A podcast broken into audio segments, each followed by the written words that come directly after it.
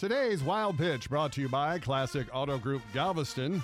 Cleveland Browns players Jedrick Wills and Rashard Higgins were cited for drag racing near Cleveland Tuesday, according to police. Higgins tweeted about it later, saying, Foot slipped, sorry, and was trying to get away from COVID. Then later he added, So, nobody's ever tried to beat someone off the line at a red light before?